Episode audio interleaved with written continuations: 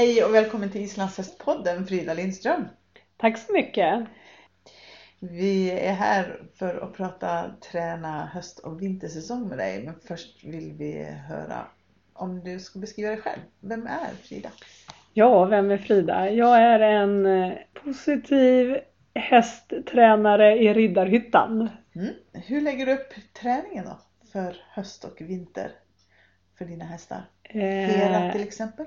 Hera, hon nu i höst? hon får svettas när jag rider.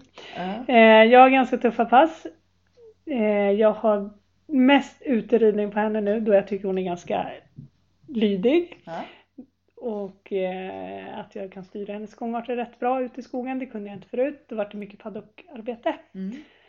Ehm, mitt mål är att hon ska bli snabbare och mer uthållig på ett, så att jag för, förhoppningsvis får henne att funka i 250 meter pass. ja, just det. Du har kört 150 nu Ja. så här långt. Hon funkar i 250 meters pass men jag har inte styrkan så att jag rår på de bästa där uppe. Nej.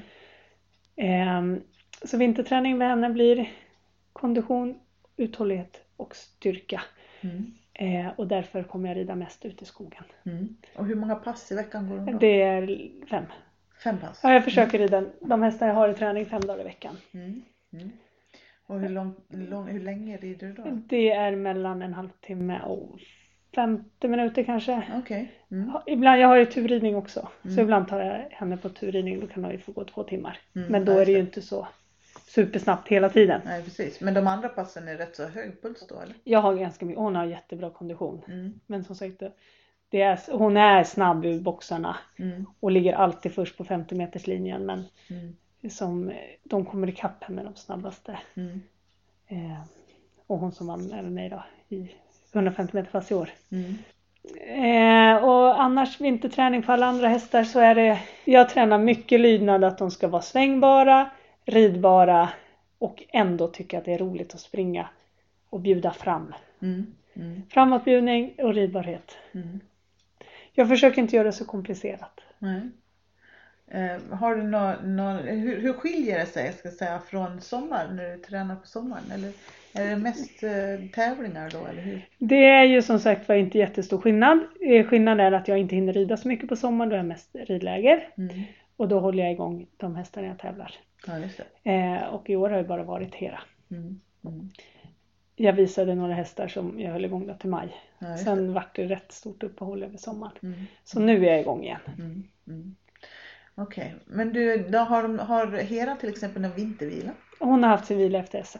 Okej, hur, hur, hur var den upplagd? Eh, var i hagen med sina kompisar och de går på sju hektar eller vad det är. Ja, just det. Under hur lång period? eh, en månad bara. En månad? Ja. Mm. Mm. Tappar hon mycket Nej, under den Det månaden? tycker jag inte. Hon Nej. lägger på sig lite hull. Ja, just det. Ja. Men inte tappar just i kondition. Det är ju Nej. rätt stora ytor. Ja, det är stor, stor hage. De är 20 ston som går där så att Mm. eh, de, de rör sig. Du, eh, tränar du själv då? Ja, jag tränar. Eh, jag springer Mm. och eh, Tjurruset? Tjurruset en gång om året. Ja. Eh, en mil i blandad terräng och lite lera och så. Eh, Det är för att hålla motivationen uppe för att springa en, två, tre dagar i veckan. Ja. Det Jag brukar springa fem kilometer så det är inga jättegrejer. Men Mm. Nej. tränar backklättring också med mig själv. Eh, och sen säger de ju att plankan är bra för ryttare. Så den brukar jag, Okej, är den speciellt bra för ryttare? jag vet inte, det står i Peter Markners bok i alla fall. Jaha, okej. Ja, jag har boken men jag har inte kommit till den sidan. Jag tror den är med där. Okej. Du kan kolla. Ja, jag får göra det. Ja, okej. Så det, det är lite styrka som du kör där? Ja, bålstabilitet. Mm. Mm. Men du är rätt händig på pilatesboll om jag inte missminner mig också, är det inte så? Jo, jag tog en topp tre placering på SM när de hade den på Vångens hippologtält. Jaha, hade du en tävling där? Ja, det var en tävling. Ja. Ja, jag är bra att stå på pilatesboll. Mm. På knäna. ja. Men eh, är det något du tränar i, i vanliga fall så att säga? Nej, det, nej men jag, man har, det finns riktigt bra balansövningar för ryttare. Alltså så här, sitsövningar som man kan få en känsla av på pilatesbollen. Mm. Som jag fick lära mig när jag gick kurs för Ejolver när jag gick instruktör. Det var hans fru med. Mm. eller sambo. Hon hade rätt många bra övningar för ryttare. Mm. Så fick jag riktigt så bra haha-upplevelser som jag brukar ha haft på mina ridläger. Ja. Sittsträning på pila- pilatesbollen. ja, just det. Du, ehm, om du skulle ge några grundläggande råd då till alla här ute som vill göra en bättre tävlingssäsong nästa år. Hur ska de eh, lägga upp träningen nu under vintern? Det ja, kondition, lydnad, Mm. eh, sin egen kondition är alltid bra Mm. och bollstabilitet tror jag på. Mm. Och sen sitt eget mentala. Att man tycker att det är roligt att tävla. Man ska vilja tävla. Eh, man ska inte tycka att det är jobbigt. Eh, det tyckte jag förut när jag tävlade på, upp på SM-nivån. Och Hur kom du över det? jag tog faktiskt hjälp av en mental tränare. Ja, okej. Ja. Mm. Och det hjälpte. Han frågade vad det var för skillnad att tävla SM och klubbtävling och det var ju inte, banan är ju likadan. Mm. Det sitter ju bara i huvudet att man tycker att Mm. Och nu är man uppe bland alla andra och de är mycket bättre. Och, Mm. Mm. och så får man inte tänka. Nej. Man måste tävla mot sig själv. Mm. Ehm, så mentala är ju otroligt viktigt. Mm. Sitter ju i huvudet typ alltihop känns det som Mm. ibland. Mm. Sen måste man ju såklart en bra häst. Mm. Men det sitter väldigt mycket i huvudet. Mm. Mm. Men du, ehm, om, om, hur lägger du upp, eller hur skulle man lägga upp? Jag tänker om ehm, man ska träna kondition. Jag tänker passmässigt i veckan. Ska man räkna med fem pass i veckan på en häst så? Ja, de behöver ju, jag kör ju inte fem likadana tre, hårda träningspass varje dag. Nej? Jag, men jag, jag rider ändå ofta att de är svettiga. Ja.